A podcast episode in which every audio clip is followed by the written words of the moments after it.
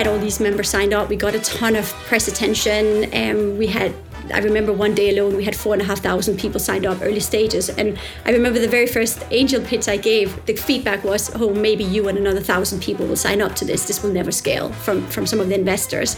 So hence, clearly we have gone beyond that by now. Welcome to Secret Leaders from Kindling Media. I'm your host, Dan Murray Serter, and we're here to learn from great founders. I'm talking today to Rikke Rosenlund, the founder and CEO of Borrow My Doggy, a platform where dog owners can find people who want to look after their dogs. It does what it says on the tin, and in case you're wondering, Ricky doesn't sign off her email with best wishes, she signs off with best woofs. Lols. Borrow My Doggy is one of those brands that people just remember. So, how has Rikke been able to build a meaningful and fun business like this? Well, it started with an idyllic Danish background and parents who believed in her. In fact, I think I'll need to pay attention to what I say about my kids behind their backs. Well, I've gone out up just outside Copenhagen, about 20 minutes drive. My parents are entrepreneurs. I've definitely seen the ups and downs from from having parents entrepreneurs since I was a kid. So the reason we could see if it had been a good year was the Christmas gifts got a little bit bigger, and obviously sometimes when it wasn't going so well, then obviously we went on a lot of camping trips. yeah, and I have an older sister. I'm very close with my with my parents and my my sister, and just very good Danish childhood like very good Danish childhood. Like I, I can't picture that, right? Because I'm I'm British, and I'm sure it's very different to mine. Is that you know, like what do you guys do? Like making log fires in the winter and like canoeing in the summer? So I am from a little bit more countryside. So there's lots of lakes and forest around where I've grown up. I love that I said logs and canoes, and you're like, no, no, more countryside. So that was apparently the city. yes. And um, biking everywhere you know i definitely was something when we were always forced to. I think spending money on a bus would be a waste of money. So i have spent more time on a bicycle as a kid than I would like to remember, whether it's been a snowstorm, etc.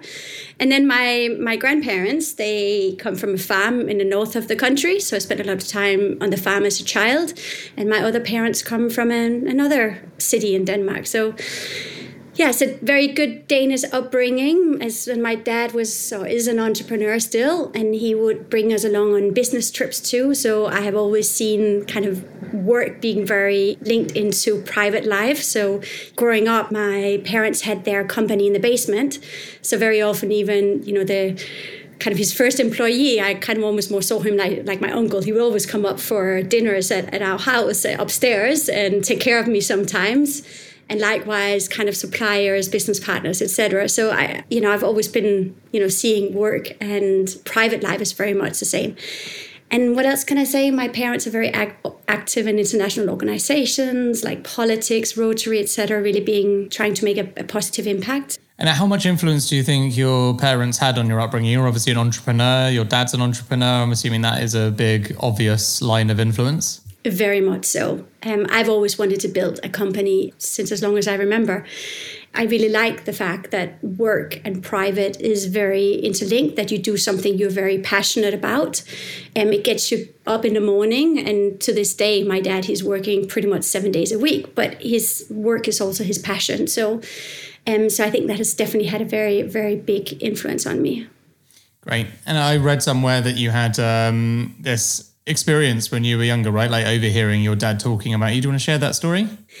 Yeah, there was actually twice when I was a kid where my my parents were sitting talking with some friends in their the living room and my dad was saying that he thought I could put everything I put my mind to. And I think given I respect him so much, hearing that from him, not him trying to say it to me to encourage me, but actually because he really he was also sharing it with other people, really is something that has stuck with me. So when I go through difficult um, periods, knowing how high regards my parents have in my ability to overcome things, um, and also you know, when I jump into something very, very difficult, the fact that I just have their support and a backup always means the world to me. That's very nice. Um, I think it's really interesting things. I, I listen to these, I, I, I ask these questions now and listen to the answers a bit more intently because as a new parent, I think it's always fascinating to hear other adults talk about the influent like the influential words or the impact that comments or things said in passing actually genuinely have on a lifetime. It's a great reminder, right? Like how powerful words are in front of kids, both positive and negative. Unfortunately, you know, you've been influenced by the very positive ones, but I guess you know it's a really good reminder that even even negative ones could possibly have that kind of lifetime of influence on on the little ones as well. But a last obvious question about your childhood, and then we can move on from there. Did you have pets? I didn't, surprisingly enough. Interesting. But you always wanted to borrow a, a wolf and a bear and the other I Danish l- locals. Love animals. And when I was a kid, Yes, when I was a kid, spending time on my grandparents' farm was the highlight of the summer. They had a black Labrador that I absolutely loved to pieces. They also had cats but the cats unfortunately were slightly less fond of me and my energy to want to hug them all. So the cats very often disappeared when i came to the farm and the dog liked hanging out with me. So i spent a lot of time there in the summers when i was a kid and then on top of that i had a very um, close friend who lived close to my house and he also had a labrador. So i obviously spent a lot of time with my friend and also hanging out with his labrador. Okay well let's talk about your early career then. Um, Bit of context. Uh, we obviously got to know each other actually going on a, a trip abroad many years ago. I think I ended up having a really long conversation with you. I distinctly seem to remember it at an airport randomly. And I think we were waiting for a plane it was really delayed and we got like lost in like a very long conversation. Must have been four or five years ago. And I remember you telling me this hilarious story about Panama. And I don't want to force you to tell your early career stories how I think you should, but um, I do always remember it sticking with me. So, in that light, tell us a little bit about your early career, Panama. so, you know, going back to the stories of, you know, my parents having encouraged me to believe that I can do everything, I kind of have taken on a few various challenges throughout. So, um, one was I backpacked through Central and South America. I absolutely loved Panama. Don't know if you've ever been there, but Panama City is at the Pacific Ocean. Then you drive for a couple of hours, then you're at the Pacific Ocean, and then you take boat for 10 minutes and then you are on, an, on a Caribbean island. So for me, being Danish, loving sunshine, that was pretty nice place. So at the end of the trip, instead of going back to Europe or France, where I used to live, I bought a one way ticket to Panama and then I started to look for a job. I asked around a lot to see if anyone could help me. I was obviously in an unfortunate situation where I didn't have any working papers, and while I did speak Spanish, it was not up to the level of a you know native speaker. Um, but I ended up um, getting a job there, and I worked for a Panamanian corporation where I set up a company for them. It was um, Renault, and they already had Nissan and BMW, etc. And yeah, I, I, absolutely loved it. It was probably one of the most challenging jobs I've had. It's probably probably also one of the lowest paying jobs I've ever had, and it's probably also the, one of the jobs I've loved the most. So setting up the kind of Renault doing everything from design to launch events. I also managed sales. It was just such a great experience. And given in Panama, you know, it's hard to get stuff done, especially sometimes as a as a female um, Danish woman. I definitely had my my challenges.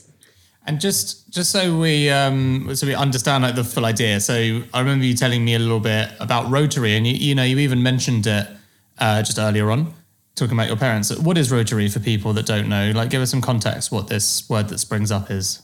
Yeah, Rotary is an international organization that connects um, generally business people around the world. So it's both connection of business people and then they also do a lot of charity work. It's probably the organization that sends the most exchange students, or it is the organization that sends the most exchange students in the world. But they also started the Polio Plus program that has made the world almost polio free. And so they do a lot of different work, but it's very much a business networks where business leaders connect with people from different industries and, and help each other out my dad was a member and I became a member of the youth club um, growing up and I did a lot of work with them. So when I went to Panama, I looked up in the Rotary Club guide to figure out who the key people were in Rotary. And I ended up um, meeting with the guy who runs International. and we hit it off so well when I meet, met with him. I didn't meet with him for a job. And then at the end of our conversation, he said, Rikke, why don't you just come and, and work for me? So, which I did. So, um, yeah, and I said it was, it was a great, great, great, great experience. And I was so happy with, with what I did in Panama and, and what we accomplished. So it was good. And Rotary, is that something that you've stayed in contact with? Like, has it had any other impact on your life going forward? It has had a lot of impacts. Um, so I was a member of a Rotary Club in London previously, but I also went to the World Conference when it was in the UK one year, given my, my parents came over for it. And I heard a guy called Tom Henderson speak. So Tom Henderson set up an organization called Shelterbox um, to deliver aid after earthquakes and tsunamis, etc. And Tom, I just remember in this big auditorium, Tom, he, he put all these pictures on the screen and said, Think if you lose absolutely everything. And I just remember sitting there thinking, I was like, but I can't even imagine losing everything because even if I lost my house and all my belongings, etc., I have you know family that can help me. I have friends who can help me. The government will help me get a roof over my head. So I, I really can't imagine. And so I was really, really touched by Tom Henderson's presentation. And I went down and spoke with him afterwards. And I said, Tom, what can I do to help? Because I, I really admire what you do. And he said to me that, you know, obviously I could help with fundraising, but he said if you really want to do something, you can also deliver aid after earthquakes and tsunamis, etc. And he said it's quite a tough selection process because obviously they mentally and physically test you to the extreme. But I ended up signing up for it. I went through all the selection courses. I got picked, and then I ended up delivering aid after some earthquakes and tsunamis, etc. And that really, really had a big impact on me. That's amazing. Thank you for sharing.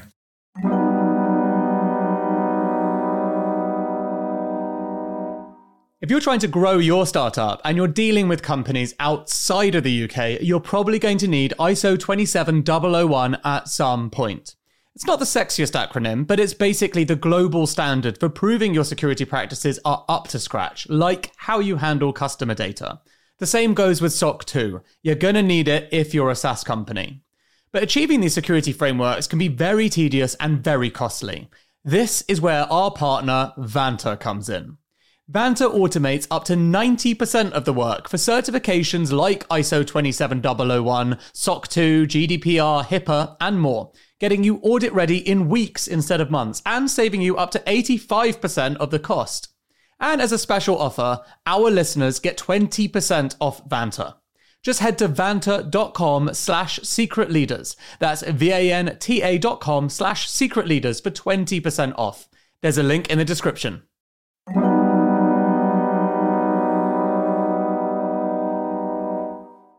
Look, you know I'm fascinated by AI, but until the machines take over, there's only one thing that's going to determine your company's fortunes people. This isn't some kind of hollow point to make me look good. If you speak privately to any successful entrepreneur, they'll confirm it's true. So, if you're a leader of a growing business, then you should check out Personio. It brings together all the important HR things like hiring, onboarding, payroll data, performance reviews, and so on. You don't want loads of employees sending you emails asking for time off. You want to be able to see things objectively, like it's taking you too long to hire.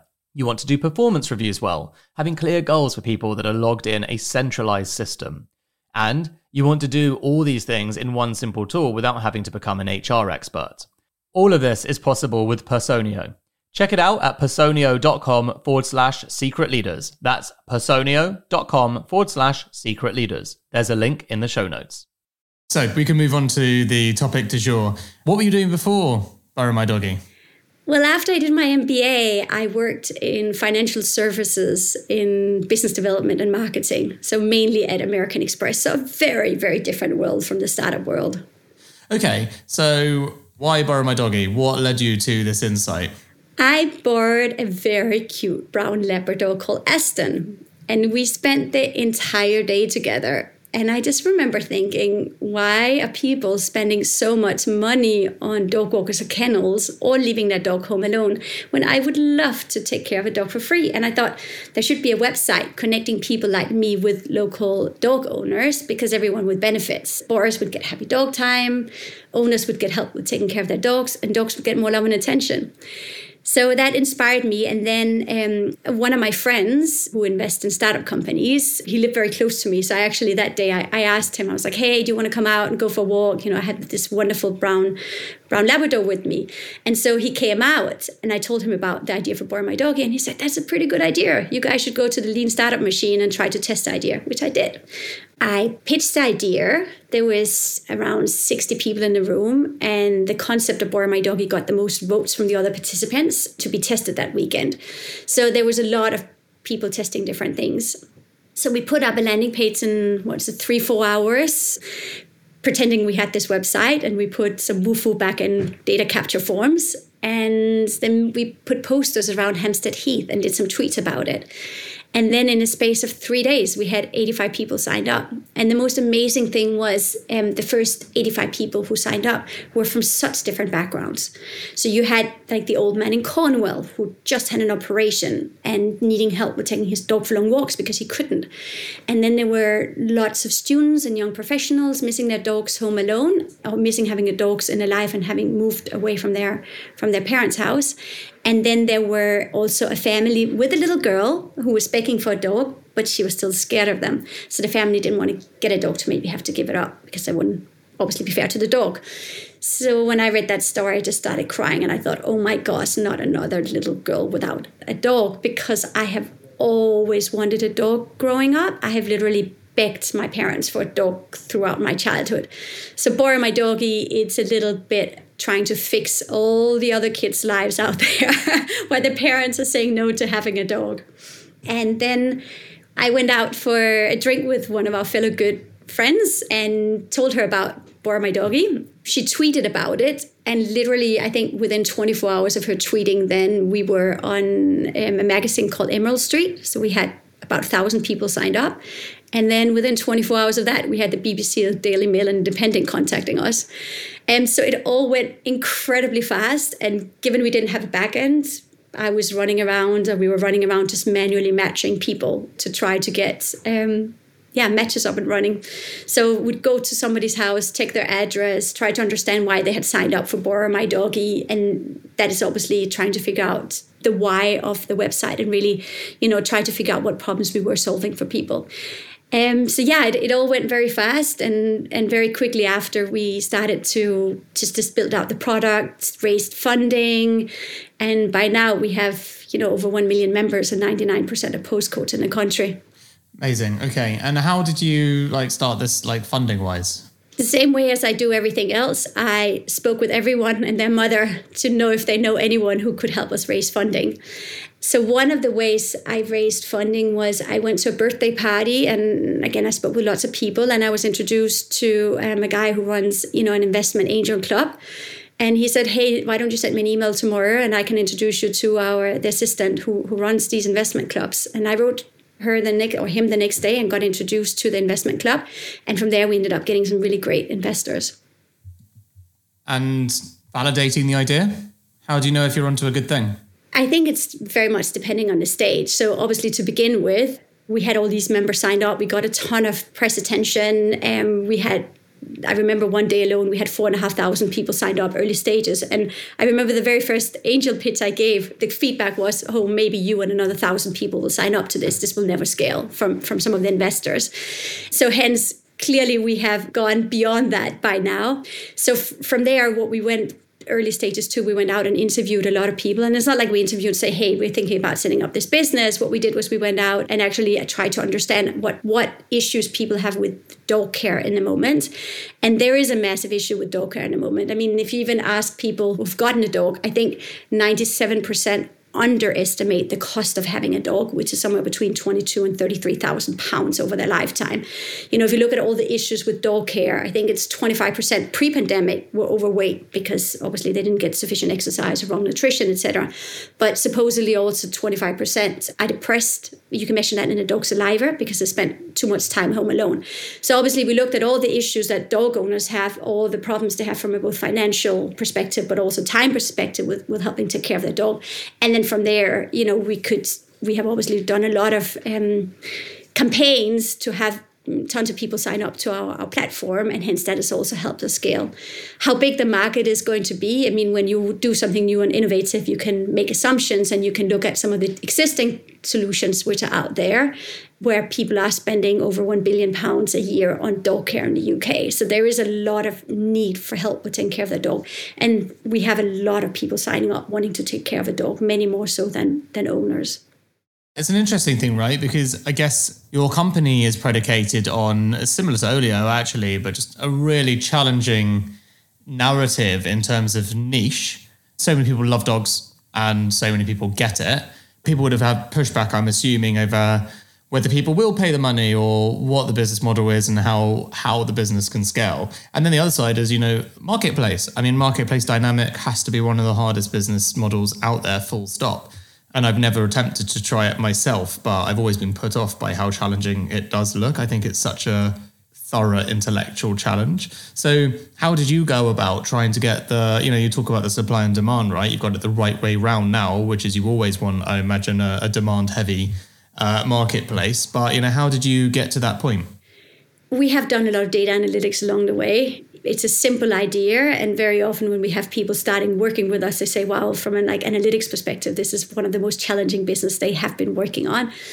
But I mean, I think it's like any business, right? You you figure out, you know, what problem you're solving. You figure out, you know, how you you scale it and, and for us it's very much about you know supply and demand in the whole country and then from there making sure that we target in you know in the right areas and that we also you know keep on focusing on solving a problem. There's so many things we could move into. You know we could move into other you know animal types or you know it's lots of different things we can do. And, and what we really try to do is like we're trying to focus on solving a problem that we know is a big problem for lots of people. And there are over 12 million dogs in the UK alone. I mean, there's 3 million new dogs during the pandemic, and a lot of the new new owners are younger people who now have to go back to the office. So there is big issues with lots of dog owners needing help with taking care of their dog what our community all shares is the love of dogs. But there's another part to Borrow My Doggy, which is given that that is a membership based model. So people who borrow dogs, they pay 13 pounds per year. People who own dogs, they pay 45 pounds per year. There's no transaction fees between the two parties. So the borrower takes care of the dog for the love of them, and the owner lends out their dog for number one reason they believe it's the best treatment for their dog to be taken care of by another dog lover. And then also, obviously, it, you know, it really helps them out. But what we really see is a lot of people sign up too because they want to spend time with their neighbors. So we have we have seen the strongest communities coming out of this. Even during the pandemic people delivered food for each other medication for each other.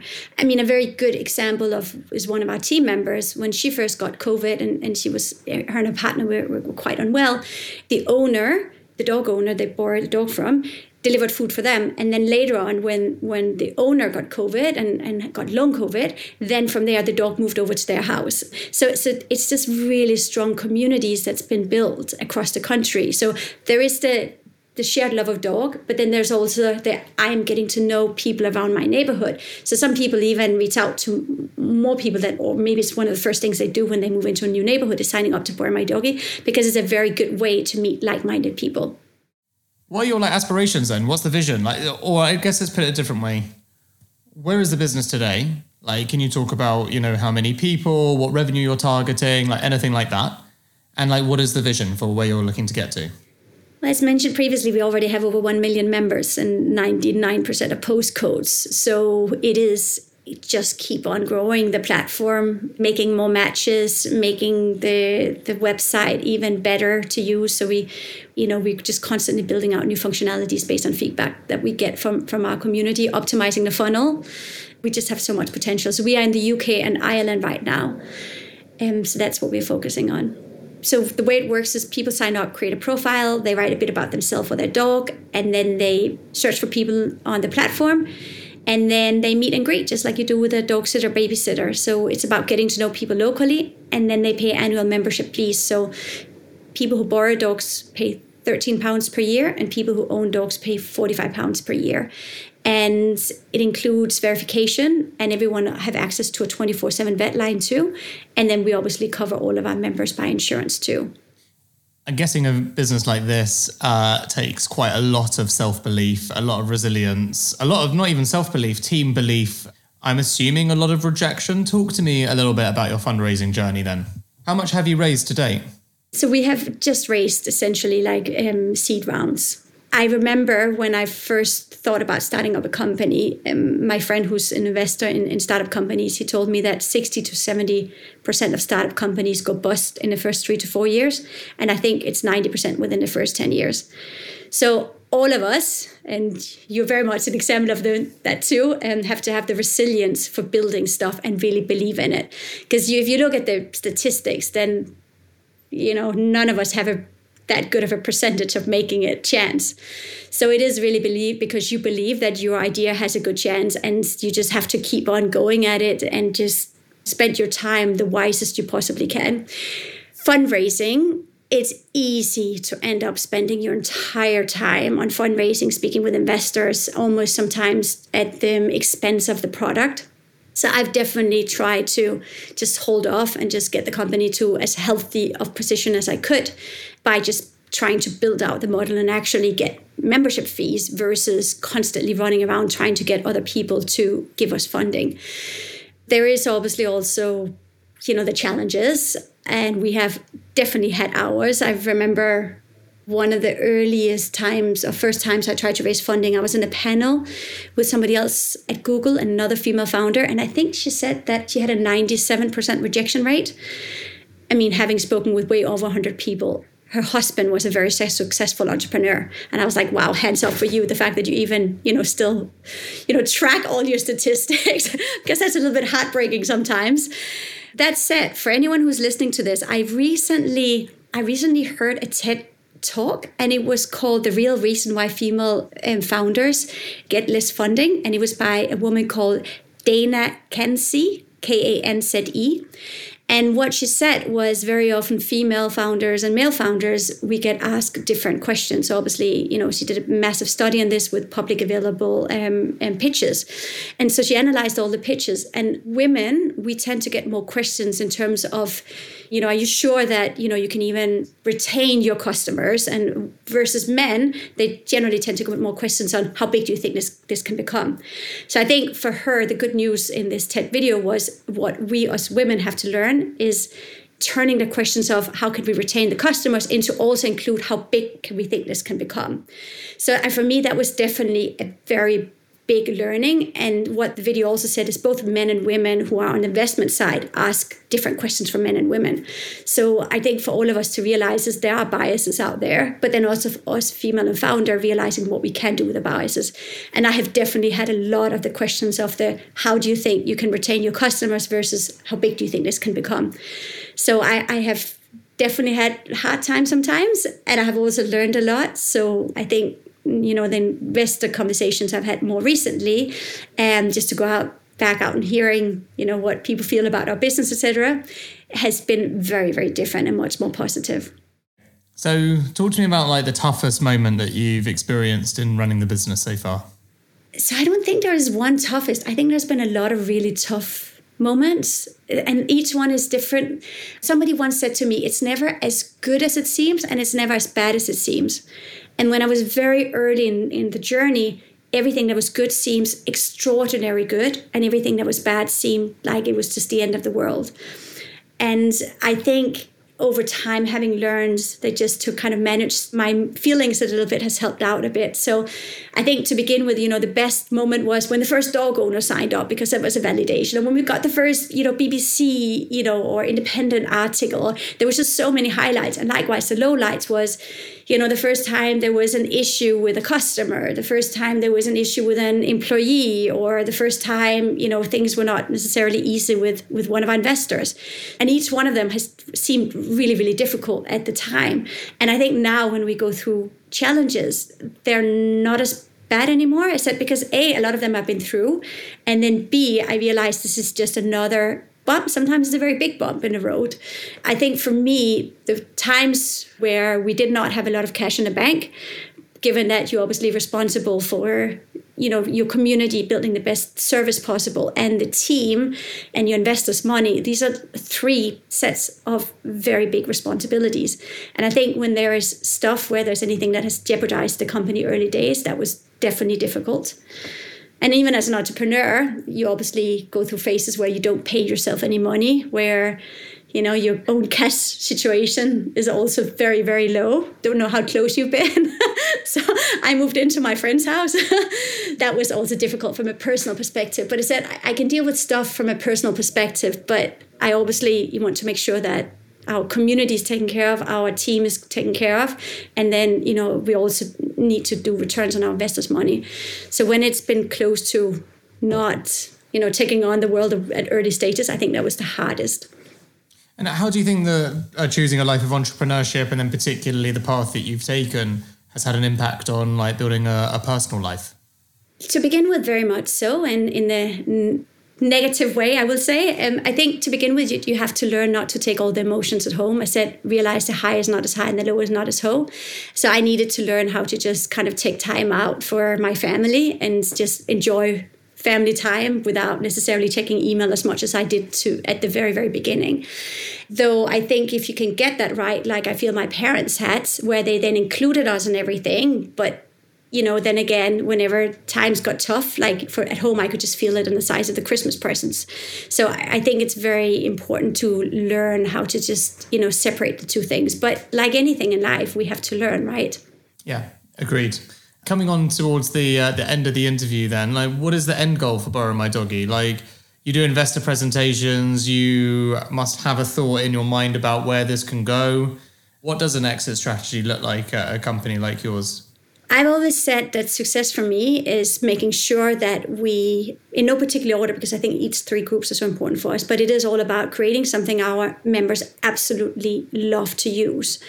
Um, so it is creating the best product possible. Obviously, I want that to scale as much as I can, both here and you know abroad. We have a fantastic team. You know, I want them to have careers, loving their jobs, and obviously also get the best possible outcome they can. And then obviously we have investors that I also want to give outcomes to. So I think once I succeed on fulfilling those three, then my goals will also have been fulfilled because it's about you know, for me personally, it's about you know happiness for you know our community and the, everyone involved in Borrow My Doggy, but it's very much about scaling a, a company too financially. So those are my my goals. So no theoretical exit strategy. No theoretical exit exit right right now. No. It's really interesting because you're you're basically providing a social good, right? So you know, how do you think that impacts you when you have to make commercial decisions like pricing, for example? Have you found that to be quite challenging in the past, or have you sort of just let it, you know, run some tests and just looked at what works and what doesn't? Yeah, and I don't think one thing excludes the other. I mean, for us, I spoke with somebody, was it two days ago, where he spends 40 pounds a day on taking care, having his dog taken care of. I mean, our platform costs 45 pounds a year at the moment, right? So it's a really good value for somebody like him. So hence, you know, would he want to pay many times more, you know, for our platform? Absolutely, yes. So there, there is a lot of potential for us to, you know, move around the prices. And I think we do provide a lot of help to our community. And they will be end up saving a lot of money versus you know where they're going to for other other solutions. And then I said there's that whole community aspect of it too. And likewise even from a dog borrower's perspective I mean 13 pounds a year you know at the moment versus having a dog of your own which you know I mentioned it's it's over 22,000 pounds a year. No uh, sorry in total to have a dog. There is a lot of potential for us to you know move the prices around. But right now first and foremost our aim is just to build the biggest community we can and what is your favorite story um, that's happened in all your time at Borrow My Doggy? There's so many stories I, I hear about our community. I see in our teams where people host birthdays together, or I said dogs are present at weddings, or or you know people spending Christmas together. There's so many. We have a what is a 95 year old dog owner who has lots of borrows up in the north of the country, and he just he's the most active member, and he give us weekly updates on what he does. But then I also love the fact that I started it because I wanted kids to have ability to spend time with dogs. And actually now my son has some happy dog time. So it's set out to to like solve a lot of people's problems including for this one mine because my dog my son loves dogs. And you don't own a dog still? No i don't have a dog still. Yeah just a popular a popular user of your own platform. Makes sense. Yeah. And uh, can you talk us through like anything that's gone horribly wrong like in your journey right? Because i guess Uh, obviously one of the value propositions that you put in is the safety, right? Is the number one thing that everyone that's ever going to let a stranger walk their dog or hang out with their dog is just going to freak out about. Is that something that you really understood and mitigated up in advance, or is it something you learned from sadly having to learn it? No, that was my biggest concern because I read the story about Airbnb and how their platform almost almost blew up whenever they started, when there had been some house parties and some big insurance cases. And so my key concern when we started was how to make sure our community was safe. So hence from day one, I went to people's houses and verified people's addresses to make sure that people said who they were and then after that we started to implement the, you know the same provider as paypal has for verifying um, members. Um, so where we check people's um, against electoral rolls um, etc and then another big thing of the whole um, getting to know each other is meeting and greeting. You know get to know somebody well just like you would do with a dog sitter babysitter for that matter. So really where you know people get to know each other welcome uh, locally. So i was very very worried about something happening um, to start with and hence what we did was we did everything for interviewing our first members and, and get to know them well and before we, we even launched everything on our platform. So we pretty much had insurance day one. We pretty much had the, the 24-7 vet li- line since day one too. And we definitely did have verification of all of our members from day one. And then all of our first members, the first 100 ones, I, I met them personally. So you mitigated all of those mistakes. So zero horror stories or still something in the locker? I think any platform obviously will have had their issues along the way. The insurance has come in um, handy once in a while. Thank goodness it's hardly been used. But you know, one of the early issues we had was you know puppy peeing into a computer. You know, not or into a Mac, not a good thing. And then we've had I'm sad to say, like the biggest issue, even though it's very seldomly, is we've had some cats scratching dogs. Not not without small small errors on the way, then at least. So no, no, but things can happen. Just like as I was said, like if you if you send your kid to the nursery, yes, it can fall down from the sling, you know, on the playground and stuff like that. So you just have to make sure that we do everything we possibly can from a, a, safety perspective. But it's very much up to our members to also, you know, get to know each other on top of the verification, safety, and insurance, etc. We have. That makes sense. Thank you so much for your time, Rikke. Where can people go and sign up for Borrow My Doggy? Well, it's just borrowmydoggy.com. I didn't think you'd have much trouble. no, and we're on social media too. So do share any cute dog photos with us too. We absolutely love it. Amazing. Thanks so much for your time. Thank you so much for inviting me. Thanks for listening. I'm Dan Murray Serter, and I was the host of this episode. Editing was done by Lower Street Media, with Will Stollerman, our head of podcast, bringing it all together.